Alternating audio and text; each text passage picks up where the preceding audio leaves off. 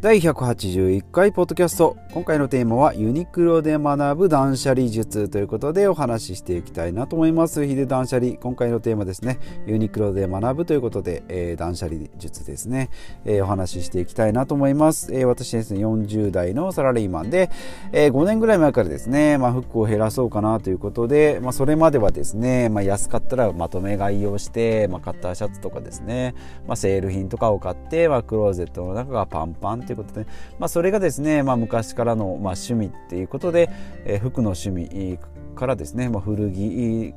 などを経てですねクローゼットがパンパンにもうクローゼットに入りきらないっていう。でですねシーズンが終わるたびにあ着てなかったなという服がゴロゴロしているような状態だったんですけども5年前からですね服減らすことっていうことで、えー、新規の購入をしない。それからくたびれたら捨てる、えー、着ない服を捨てるっていうことで徐々に物を減らして行ってまいりました。で5年ぐらいやった結果ですねやっぱりスピード感がないので、まあ、服があスピード感がないっていうか、まあ、徐々にしか物が減らない。で服ってやっぱり丈夫なんでね。着てる服でも洗濯でダメになるっていうのはなかなかならないんですね。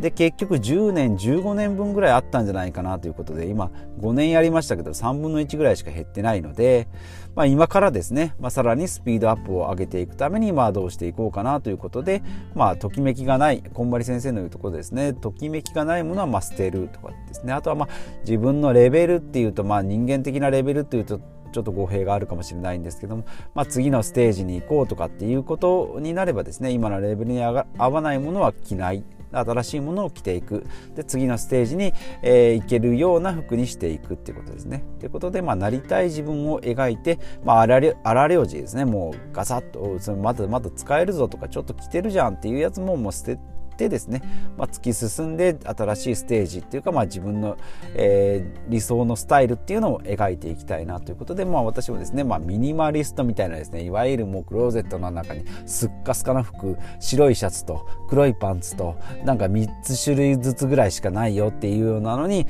まあ、ちょっと憧れてるっていうところがありますので、まあ、こういうところですね。でまあ先日ですね、まあ、昨日ですねユニクロ行ってまいりましてですね、まあ、新生活っていうことですねセールもやっておりました。でまあ行くとですね、まあ、久しぶりに行ったんですがやっぱり統一感っていうのはですねあいいなっていう。んで、まあ、チープ感っていうのは全然なくてですね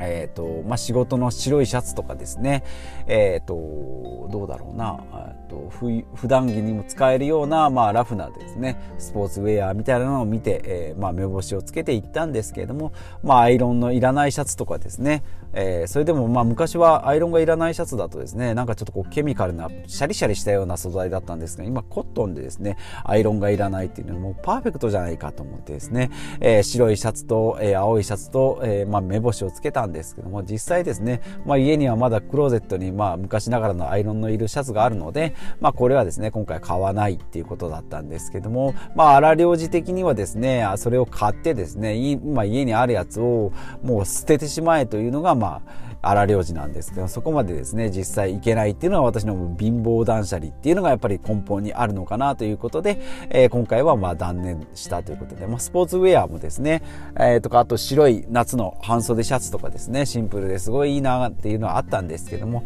まあ物が増えるっていうのをまあ今回はちょっと一番やっちゃいけないなと思ったんでですね。増やさないためにですね、まあ、目星だけつけていこうと。であれを買うんだったらどれを捨てようかなっていうところで、まあ、家に帰ってきたわけなんですけども。やっぱりユニクロですね、まあ、うまいですね。統一感割安感。それからライフスタイル別ですね。仕事とスポーツと、まあ、あのアウターとかアウトドア用とかですね。まあナイトウェアもあるんですけどまあこういうところでですね、えー、しっかり分けてるんでで値段もですね2000円3000円台だとちょっと高いんじゃないのっていうぐらいですけどもやっぱりいいなというまあ、えー、23着買っても1万円で収まるような、えー、っと価格帯なんでやっぱりいいのかなと。でまあもっと安くいけばですね GU とかあるんでしょうけども私ですねまあユニクロ世代ということで、ね、まあ20年ぐらい前からですねまあ最初はなんかユニクロだってもチャチャンピオンとかですかねスポーツウェアを売ってたような、えー、記憶があるんですけど今はもう全てオリジナルのですねユニクロブランドって、まあ、ブランドにもなってますからね世界的にもブランドになってますし、まあ、生地もいいですしねまあ、東南アジアとかですね、まあ、中国じゃなくてもインドとかインドネシアとかバングラデシュとか、まあ、そういったところでですね、まあ、ローコストでこう回してですね私たちの手元まで、えー、安価で届くっていうのがまあすごいなということですね。でまあ物を減らす、まあ、3つのポイントということです。まあ繰り返しにはなるんですけども丸々用をなくすということですね、まあ、パジャマとかですね。仕事着よそ行きですね。私これでですね、まあ、いろんな種類の服がありました、まあ、さらにですね夏冬夏服冬服っていうのもありますので、まあ、こうなってくるとですね掛け算掛け算でですね服のクローゼットの種類っていうのはいっぱい増えてきますので、まあ、パジャマ仕事着よそ行きっていうのをある程度ですね行き来できるものを買うっていうのがいいんじゃないかなと思います。でまあ夏冬ってやっぱあります。半袖長袖とかあるんですけどやっぱり真冬とか真夏っていうのは、まあ、例えばタンクトップの真夏のものとかですね真冬の、えーと、ダウンジャケットとかですね、まあ、この辺ってまあいるはいるんですけどじゃあ3着もいるないるのかっていうと絶対いらないですよね。やっぱり1着でいい。まあタンクトップぐらいだったらですね、2、3着でもまだまだかさばらないんですけど、ダウンジャケットっていうのはまあ場所のコスパが異常に悪いんですね。えー、ですので、まあ夏服、冬服って、真夏、真冬っていうのはまあ最小限に抑えるっていうことですね。であとはまあ統一させるっていうことで、まあさっきも言いました、パジャマ、仕事着、よそ行き。さすがにパジャマで仕事はいけないんですけれども、まあそういったものにとらわれないように服を着回すっていうのがいいんじゃないじゃないかなと。まあインナーなんかだとですね、まあ着回しは十分できるでしょうし、まあ、靴下なんかもですね仕事着と、まあ、普段の靴下っていうのは、まあ、例えばくるぶしとか長長い靴下とかっていうのはあったとしてもですねこれはよそ行きの長い靴下とかこれは仕事用のユニクロの靴下、まあ、そういうのはいらないんじゃないかなということですねであとはまあ最小限を自分でこう楽しみながら突き詰めていくっていうことですねはいということで、まあ、ネオ断捨離ということでですね、まあ、自分のクローゼットのコンセプトのの方向性をましっかり描いて私の場合は物を減らしてシンプルに、えー、着回すと最小限で着回すっていうのをコンセプトしておりますので、まあ、それに向かってやっていくっていうことですね。まあ、あとは取捨選択していくということで、まあ、ちょっとこういろんなですね自分のやっぱ価値観っていうのはあります。まあ、物を減らしたいけれどもやっぱりこれは最小限置いときたいよとか、ね、物はいろん部屋のものいっぱいなくして何にもシンプルになくしたけど流木は飾りたいとかですね。まあそういうのはやっぱりあると思いますのでまあこういうのをですねしっかり自分の価値観として持って描いていくっていうのがいいんじゃないかなと。まああとは周りの人をですね巻き込んでですね被害に、えー、被害を被らせないようにですね、えー、自分の中で自己完結していくっていうのが大事じゃないかなと。特に家族と生活してる場合ですね、えー、断捨離やってたらですね周りの人ものも捨てたくなるんですけどもそれはですね、えー、他のエリアを侵入入しないということですね。で、まあ、断捨離って物をいっぱいいっぱい捨てたりですね、まあ、人から、えー、と、人とのつながりを切っていくような、まあ、ちょっと冷たいイメージもあるんですけども、まあ、断捨離、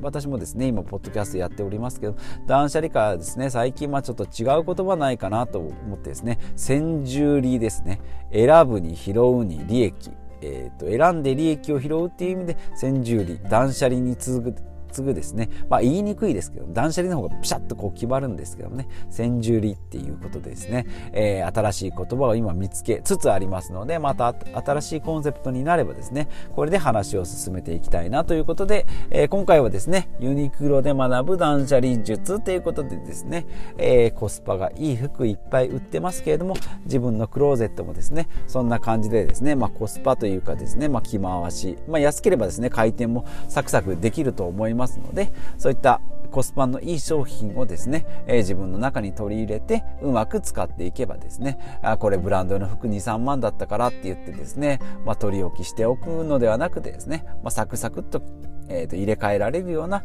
えー、クローゼットにしていくっていうのがいいんじゃないかなというふうに、えー、思います。ということでまた次回お会いしましょう。